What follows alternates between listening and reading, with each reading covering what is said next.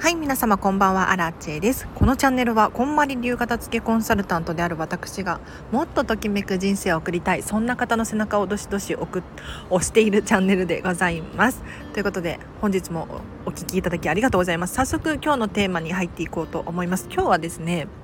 誰でも簡単にお片付けで寄付ができるっていう話をしていこうかなと思っております。で皆さんちょっと聞きたいんですけれど寄付ってしたことありますか？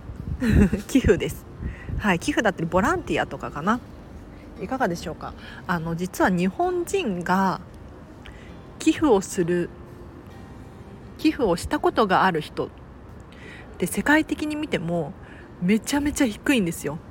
でこれは結構問題があって大問題なのでその話を含めですね寄付で簡単に誰でも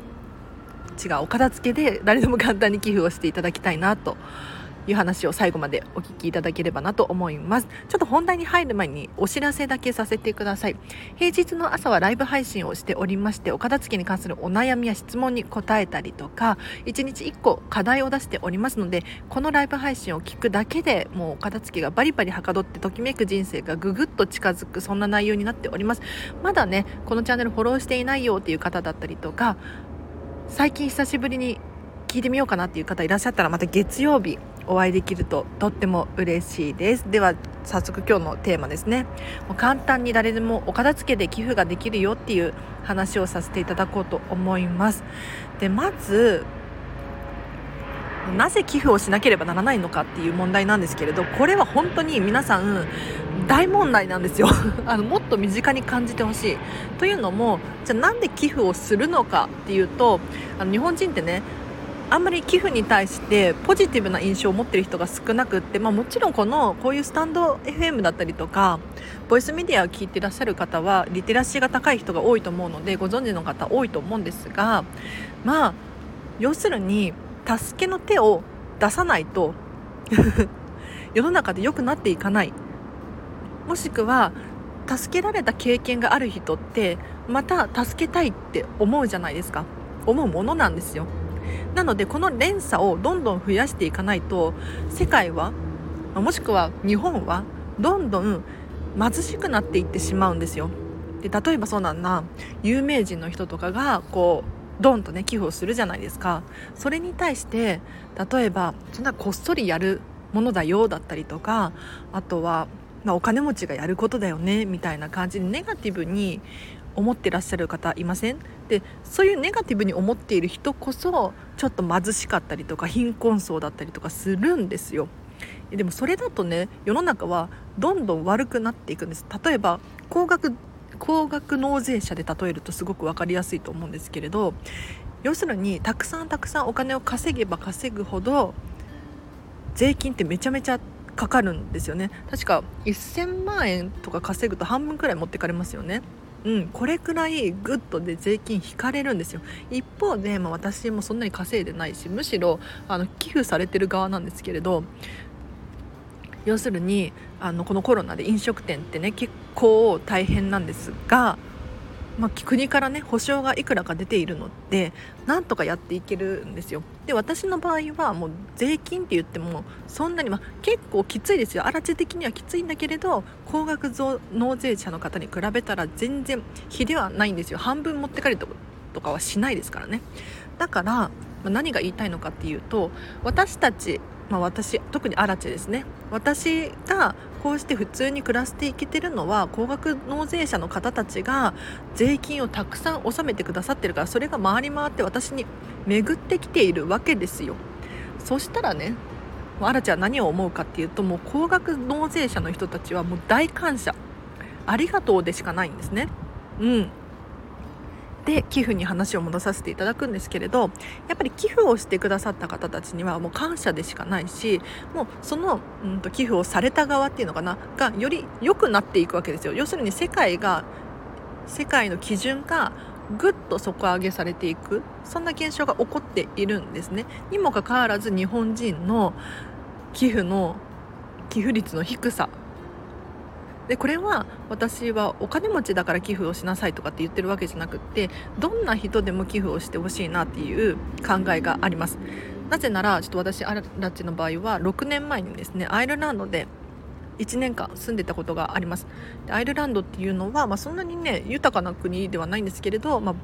ね、人間の数よりも羊さんの数が多い国。で、まあのどかでねどちらかというと田舎の国ですよ。でもねすごく寄付が盛んだったイメージがあります。でもちろん日本に比べたらどこでもそうなんですけれど そういうふうに目に映っちゃうんですけれど例えばアラチェの場合は何をしてたかっていうとボランティアをしていたんですよ。そうあの半年くらいボランティアをしていてあの、まあ、セカンドハンドショップって言ってリサイクルショップですね。ここで働いていって私のお給料は全くないです。全くなしでそのお店の売り上げは全て寄付貧しい国だったりとかなんだろうなお水とか洋服に変わったりとかしてするさする何て言うの？団体に全て、うん、寄付をしていました。なのでこうやってですねあの誰でも寄付ができるっていう文化がすごくね盛んだったんですよ。で寄付をすると何がいいかっていうと、まあ、世の中が良くなってくるっていうのがまず1個ですね。で私たちには関係ないじゃんって思うかもしれないんですがもう関係大あり関係大ありです。まず1個いいことがあって寄付をすると心に余裕が出てくるっていうこれはもう心理学的にそうなんです。研究データがあります。でなんで心に余裕が出てくるのかっていうと人って貧しかったりとか辛かったり忙しかったりとかすると人のことに目を向けている暇がないんですね。うん、だから寄付をする寄付をしようなんて思う余裕がないんですよ。でもこれは逆を考えてほしいんです。逆なんです。余裕がないから寄付ができないのではなくって寄付ができないから余裕がないんです。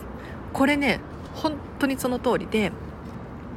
先にちょっとでもいいから寄付をしてほしいです。コンビニの横にね小銭を入れるだったりとか髪の毛ヘアドネーションにちょっとチャレンジしてみたりだったりとかあとは献血。ねこれも立派な寄付ですよね。これをやってみたりとかそういうふうにいいことをすることによってもう脳が勝手に錯覚して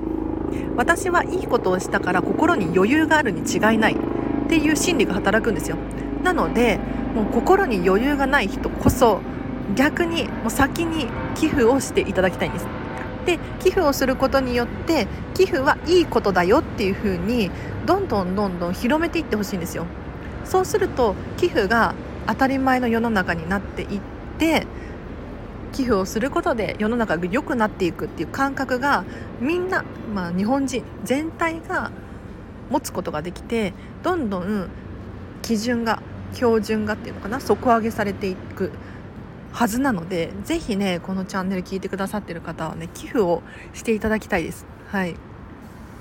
で今日の本題。今日の本題まだ入ってなかったですね。すいません。前置きがなくなりましたが誰でも簡単に寄付ができる方法をちょっとお片付けによって手に入れてほしいなと思うんですが例えばお片付けをしているとこんなものが出てきたりしますね。例えばそうだな外貨。特に小銭ですね。外国の小銭とか出てきません？アラチェの場合はめちゃめちゃ外国ぐるぐるしてたので小銭いっぱい出てきたんですよ。もう本当に盛りだくさんだったんですよ。でこれどうやって寄付をすることができるかっていうと例えば、まあ、ユニセフだったりとかそういうところに行くとですね募金ボックス置いてあります。うん、外国のお金でも大丈夫みたいですユニセフの場合は。なのでぜひそういうところに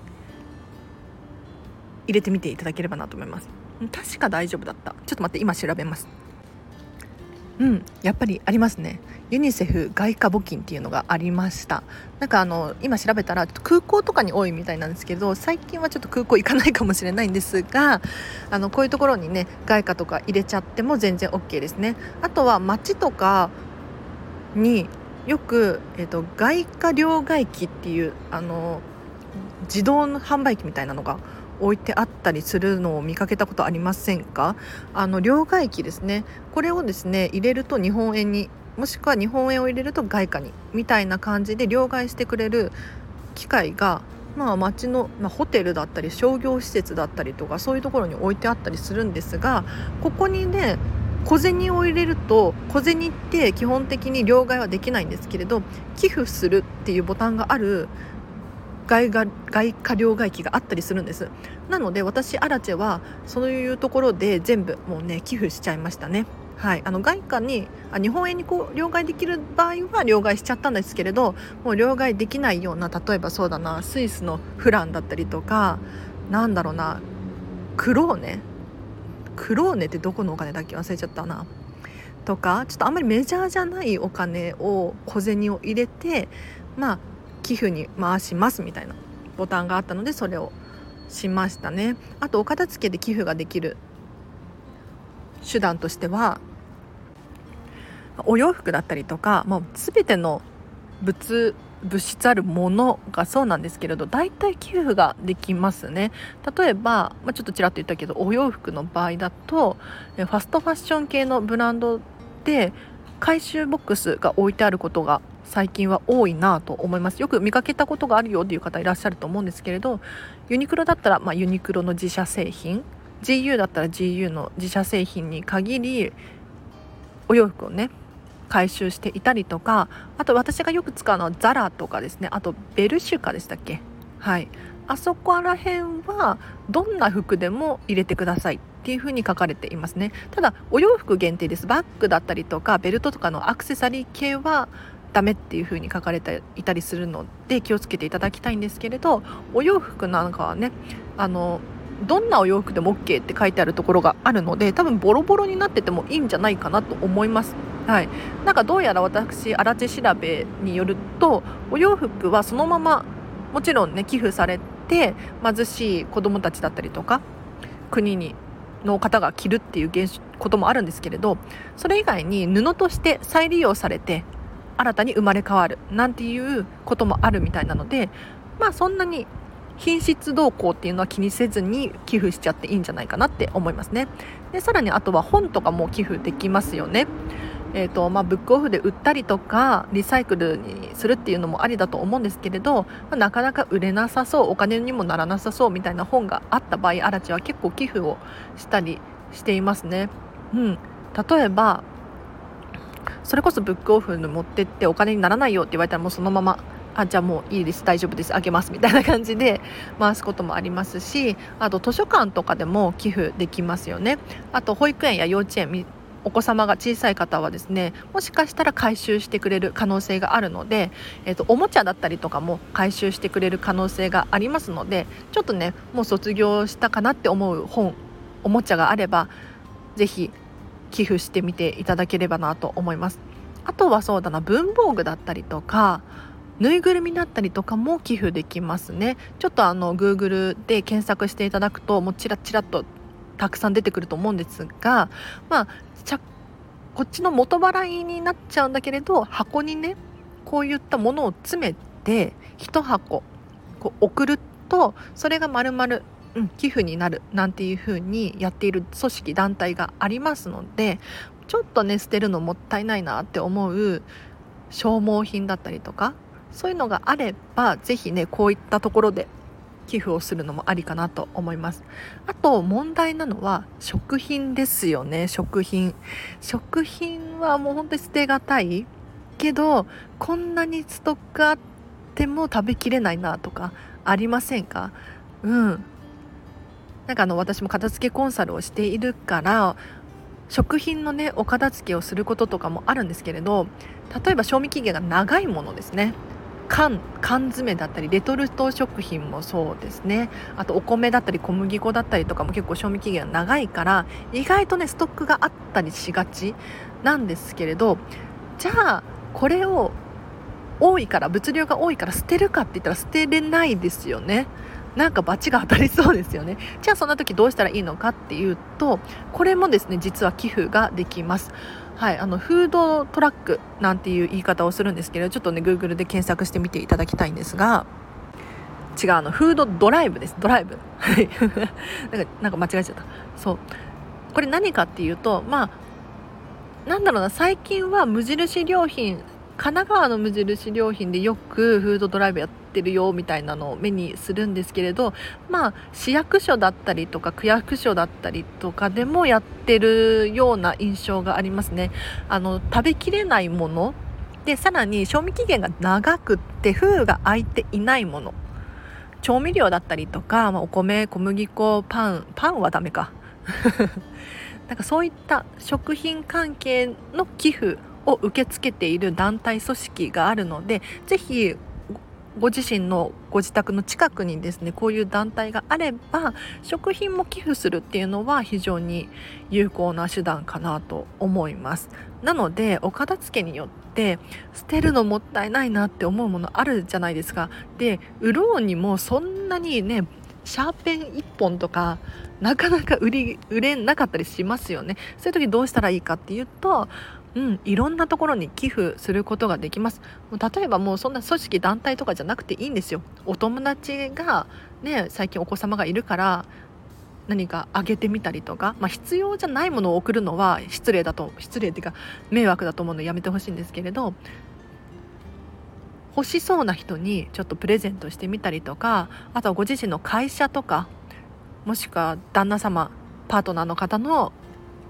企業勤めてる会社にちょっとねボールペン鉛筆持ってってもらうとかノートとかねすごくありがたられると思います。なのでこうやって寄付だったりとかいいことって身近でねどんどんできるんですよね。なので是非ね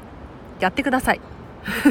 で寄付をすることによって自分の心があの余裕が出る。できる。ゆとりが持てますしさらに世の中がねどんどん良くなっていっていいことずくめなんですよ。絶対こうやってやったいいことって回り回って帰ってくるはずなので。うん。ぜひねちょっとこのチャンネルをきっかけにお片付けでも寄付ができるよ。まあお片付けに限らずね普段からちょっとコンビニでお買い物した時にお釣りをね募金ボックスに入れてみようかなだったりとか。うん。なんか最近も水害がなんとかってねあるあったじゃないですか。ね。こういうところにちょっと寄付をして募金をしてみようかなっていう風にやってみていただくといいんじゃないかなって思います。でもう一個メリットがあってそう。寄付とか募金とかをすると全く自分に関係ない事柄が自分ごとに置き換わるんですよ。例えば熱海でね最近も水害？ひどいのがありましたが多分ね結構お金が必要なんじゃないかなって思うんですよ。でこういったところにもしね寄付をすることがあったら全然熱海とか関係ない、うん、知り合いもいないし、ね、立ち寄ったこともないし って思ってらっしゃる方いるかもしれないんですが寄付をすると自分ごとに置き換わるんですよ。熱海どうしたかな？あの寄付金何に使われてるかな？ってちょっと知りたくなるじゃないですか。そうするとあの知識が増えるんですよ。うん、知識が増えて頭も良くなるし。自分ごとにそういった災害が置き換わってリテラシーも高くなるし。いいことずくめなので是非ねちょっと寄付募金してみてほしいなと思います。じゃあ今日はここまでにします。ちなみにここからはちょっとね長い長い雑談が始まるんですけれどお付き合いいただければなと思いますが。ちなみにアラチェはですね今まで結構寄付とか、うん、ボランティアとかしてきましたよ。うん、それこそさっきちらっと話したけれどアイルランドにいた時に週に3回4回3回4時間ぐらいかな。あの本当にリサイクルショップでボランティアしてたんですよ。でリサイクルショップって言ってもちゃんと店舗を構えているマジなやつです。うん、もう普通にブックオフみたいな感じのリサイクルショップでちゃんと世界中に店舗があってこのお店でオックスファムっていうんですけれどオックスファムで売り上げた利益っていうのは全額が寄付されるそんな仕組みになっていました。でもちろんオックスファムにも社員さんっていうのがいてですねあのやっぱりねこういった寄付の団体っていうのは寄付だけでは生きていけないんですよ。やっていけないです。やっぱり利益がないと何て言うのかな店舗だってお金を払わなきゃいけないからね。うん。利益がないといけないんですけれど基本的に私たちのようなアルバイトスタッフっていうのかなボランティアスタッフのお給料はないんだけれどちゃんと社員さんにはお金が払われていて収入があって、まあ、そんなにねあの高い金額ではないと思うんですけれどちゃんとボランティアが永遠に永久に続くようなシステム作りがされているんですよ。これがすごいなって思いましたね。なのでアラチェはこのね週に3回4時間これ多分時給に換算したらね日本より全然時給が高いから1000 1000いくらとか1時間ね。うん。4000円かける3日でも1万2000円かける半年だったから結構な量のお金をね私は寄付していることになるんじゃないかなって思います。うん、でさらに他にもねあのお金で寄付っていうのもあるんだけれどもちろん。なんかオーストラリアの山火事だったりとかあとはそうだな何に寄付したかな。結構ね寄付してるんですけれどお金以外でも寄付できることってあってさっきもちょっとポロッと出たけど髪の毛ヘアドネーション。これめちゃめちゃ良かったですね。私アラチェ今ショートヘアなんですけどなんでかっていうときっかけはですねドネーションだったんですよ。寄付だったんですね。もともとロングヘアだったんですけれど何か寄付がしたいなでもお金ないなと思った時に髪の毛があるわと思って。まちょうどショートにもしたいなと思ってたタイミングだったので結構がっつり3 5センチだったかな。うん。切りましたね。でこの髪の毛とかはもうカツラに使われたりとか、まあ、他の用途で使うこともあるみたいなんですけれど、うん、なんか病気とかでね髪の毛が生えないみたいな子供たちとかのカツラになったりとかするらしいですよ。であとは献血とかも立派な寄付だと思いますね。アラチはね注射が大嫌いだから献血だけはしたことがないんだけれど、うん、それでもね今度片付けコンサルの卒業生と寄付寄付っていうか献血行こうっていう話になっています。あとはもうもちろん洋服とかもどんどんね寄付に回してますねなんかあの洋服売るのめんどくさくないですか？あのもちろん高い洋服とかだとなんとかねあのしようと思うんですけれど、まあ、そんなに高くない、ね、ファストファッション系のお洋服でもう十分着たしなって思うものは捨てるのがもったいないからもうそういう寄付とか回収ボックスに入れちゃうっていうことをねよくしていますね。はいこんなところかな。あと何寄付したことがあるかな。それこそあのさっきの外貨とかも結構がっつり寄付しましたね。小銭系ですね。小銭って両替できないんですよ。うん。で特に外貨なんですけど外国のお金って外国の国って物価が日本よりもどんどん上がっていくんですよ。はい。例えばアジア系とかねあの目まぐるしい成長を遂げていますがあっという間に日本に追いつくそんな感じのイメージがあるんですね。ってなると外貨をいつまでも持っていても物価が上がってるので価値が下がっちゃうんですよ。だからいくらね100円のものを100円のまま持ち続けていてもどんどんどんどん100円で買えるものの量って少なくなっていくんですだったらもう寄付しちゃえと思ってね、誰かがねその100円の価値のまま有効に使ってもらえるんだったらそっちの方がいいなと思って寄付をしたりとかしましたね。うん、あとあれかも寄付とはまた違うかもしれないけどお賽銭もめちゃめちゃ入れますね。うん、でお賽銭入れる時はもうなるべく一番大きな小銭って決めてるんですけど500円玉があったら500円玉入れちゃうし100円玉の時は100円玉入れちゃうしでも1円とか5円とかしかなかったらもう全部全部入れちゃう。みたいなことをしてますね、うん、でその神社がね、うん、神社も大変だと思いますよだってお祭りとかできないから収入がないわけですよね。なのでそういった意味でも、まあ、他に収入があると思うんですけど神社とかになると。でもねなんか気持ちがいいので。あと神社とかこういったお寺とかで募金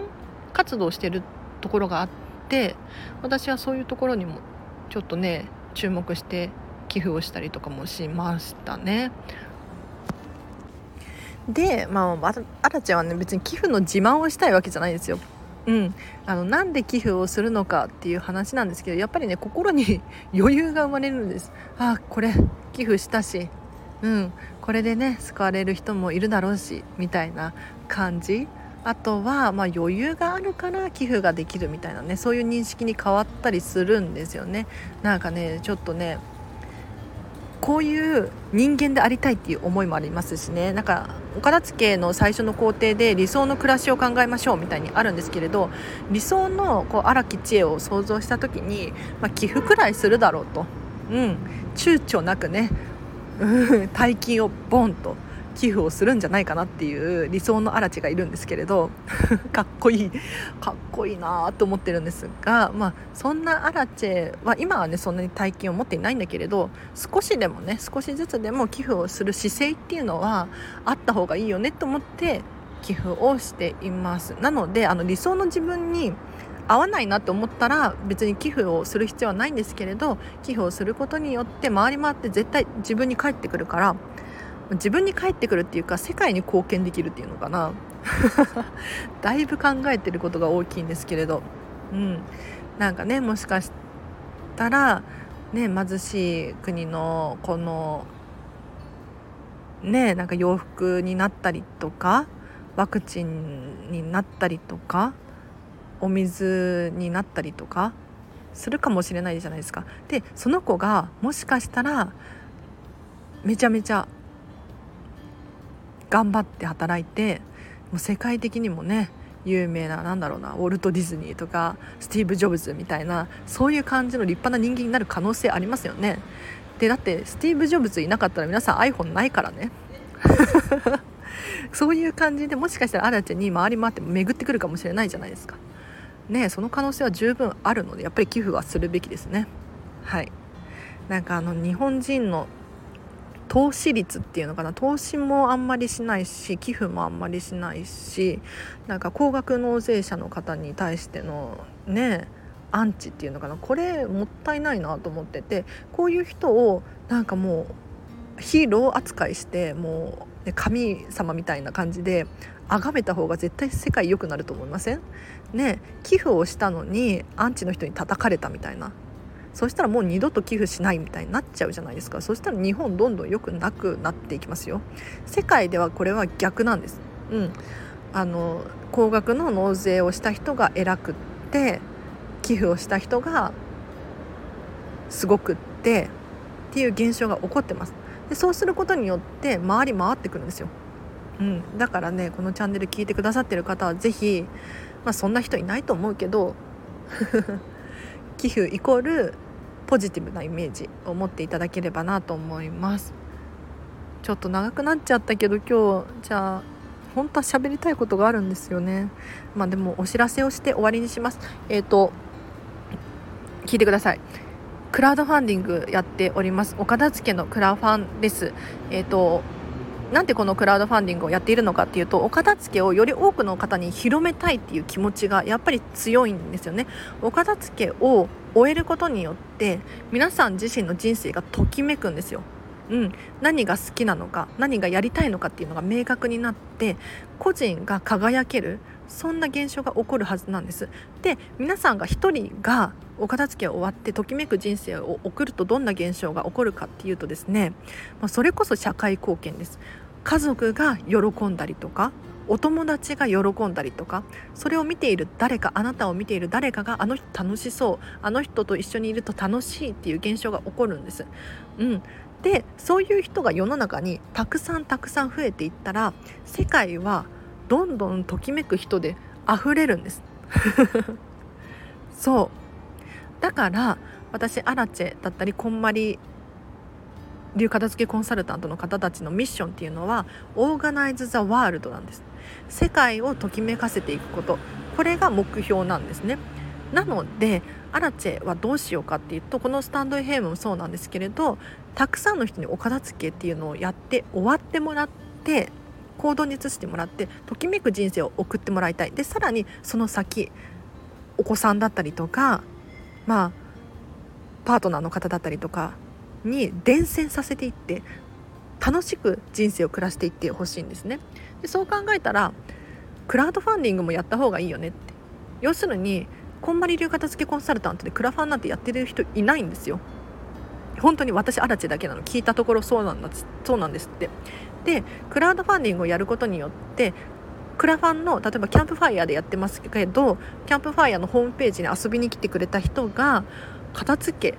こんまりって何かね気づく人がいるかもしれないじゃないですか。ね、目につく人がいる可能性ありますよね。でさらにそこからもしかしたらお客さんになってくれるかもしれないしどんどん輪が広くまっていくかもしれないじゃないですか。ってなったらやっぱりねお片付けを結構まあ、インスタグラムだったりとかブログ書いたりとかってやられてる方多いんですけれど新たな方法でやりたいなと思ってクラウドファンディング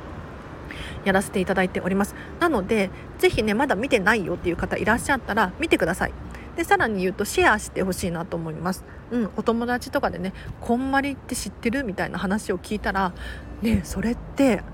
こういう人いるよ。クラファンやってるよ。お得にお片付けできるよ。みたいな感じでちょっとシェアを拡散をしていただければなと思います、うん、でアラチェも支援してほしいんですよ。こうやって毎日毎日スタンド FM 撮ってますが正直このチャンネルは収益化できていません。うん。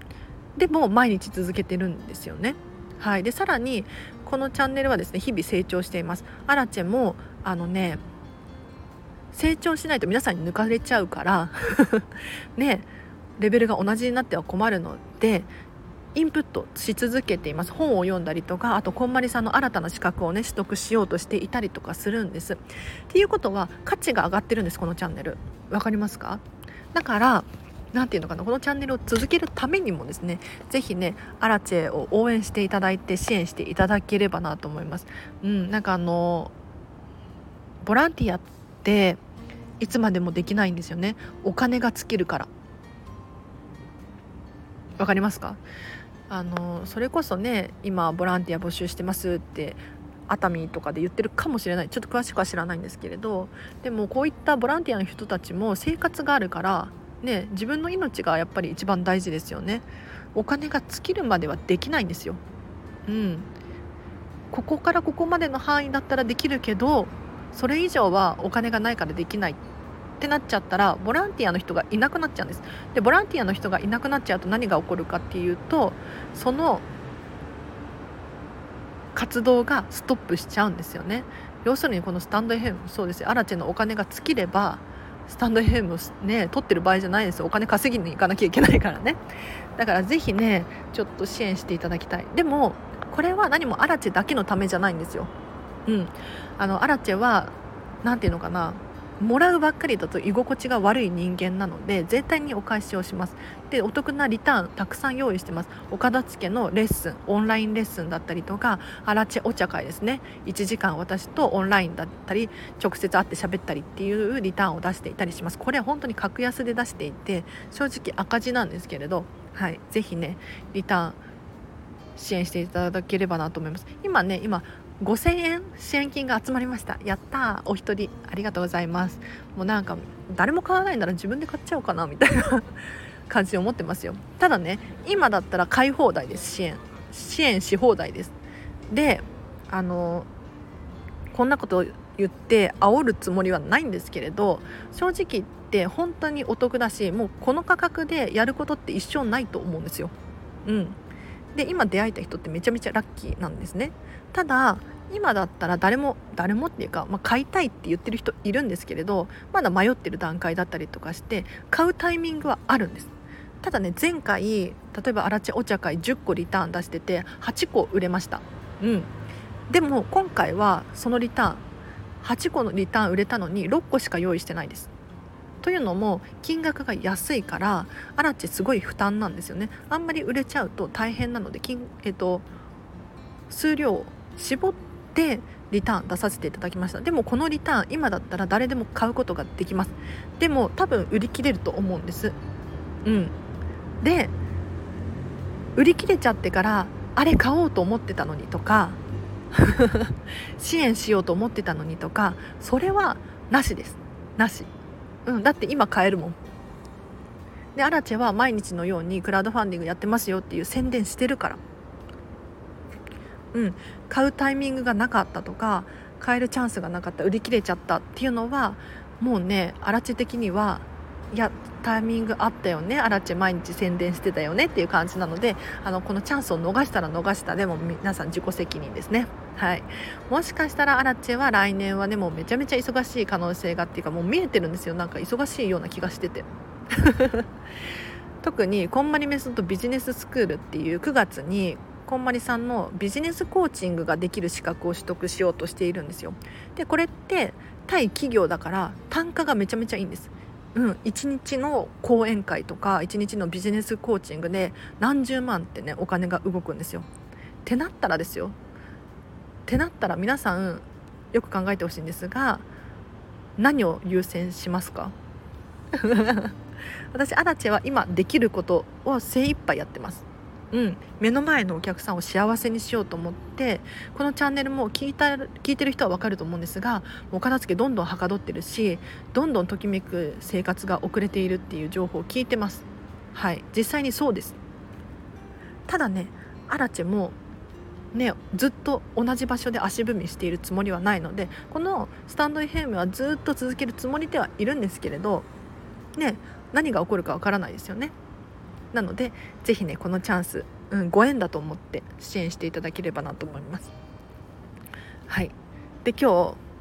日やばいな35分も喋ってるもん。お付き合いいただける人いたら聞いてください。あの長かったらもう途中で切っちゃっていいです。はい。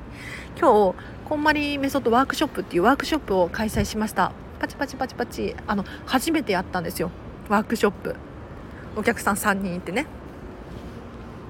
楽しかったです。でもうねめちゃめちゃ楽しかった。すごく良かったと思います。自分で言うのもあれだけれど。多分もっと改善する余地はあるんですよ。なんか最後にアンケート答えてくださいってアンケートを出してるんだけれどやっぱりねもうちょっとなんかうん、工夫をしたいなと思ってここは変えようと思ってますね。ただねこのワークショップ2時間半の体験型のこんまりメソッドを体験できるワークショップなんですけれどギュギュッとね凝縮して皆さんすごい集中力でね聞いていただいてすごく良かったっていう感想をいただきました、うん、良かったです。私アラチもね結構満足度高くって 楽しいしなんかね自分が喋れるからうん、お片付けって得意分野だから何聞かれても答えられるし何ていうのかなこのスタンド FM でも喋ってるじゃないですか。だからね結構いけるんですよね。うん。で楽しい。で皆さんやる気モチベーションがアップしたみたいで。良かったです。はい。でこのワークショップのクラウドファンディングのリターンも出してます。はい。多分この価格では最後かもしれないですね。是非ねちょっと気になる方いらっしゃったらチェックしてみてください。でもしくはリクエストでも希望日うん近々やりたいっていう方いらっしゃったらこのスタンド FM のレターいただいたりとかあとはインスタグラムから DM 送っていただいたりとかあとそうですね LINE 公式アカウントやってます。こちらから直接メッセージを送ってください、うん、この日にお友達と3人でワークショップ受講したいんだけれど荒地さんいくらですか？できますか？とかって聞いていただけるといいなと思います。基本的にあの対面式の場合は交通費がかかります。でオンラインレッスンの場合はちょっと私が Zoom のね有料プランに入ってないので1対1のレッスンだったらやろうと思ってるんですけれど。ちょっとここは要相談ですね。気になる方いらっしゃったらメッセージください。はい。最後お知らせになっちゃいましたが。ぜひぜひ皆さんのお片付けめちゃめちゃ応援しているのでもう本当に楽しかったんですよ今日のワークショップが。でワークショップ何やってるのって。ね何にもよく分かんないものにお金って出せないじゃないですか。えー、と2時間半の2時間のワークショッププラス30分の質疑応答タイムを設けてるんですけれど何をしているかっていうとまずこんまりメソッドの基礎知識ですね。重要なところをピックアップしてギュギュッと私が解説させていただいてます。こんまりさんの本あるじゃないですか。人生がときめく片付けの魔法。あれでワンツーあるわけですよ。でさらにそこから発展してなんかイラストだったりとか漫画だったりとかいろいろあるんですよ。これを全部読もうと思ったら結構時間かかりません？だったらもう1回ね2時間2時間半でアラチェから話を聞いちゃった方が早い可能性あります。こんまりメソッドをギュギュッと理解することができると思います。でさらにこの2時間の中にはワークが入ってるんですよ。ワークショップなのでね。だから皆さんが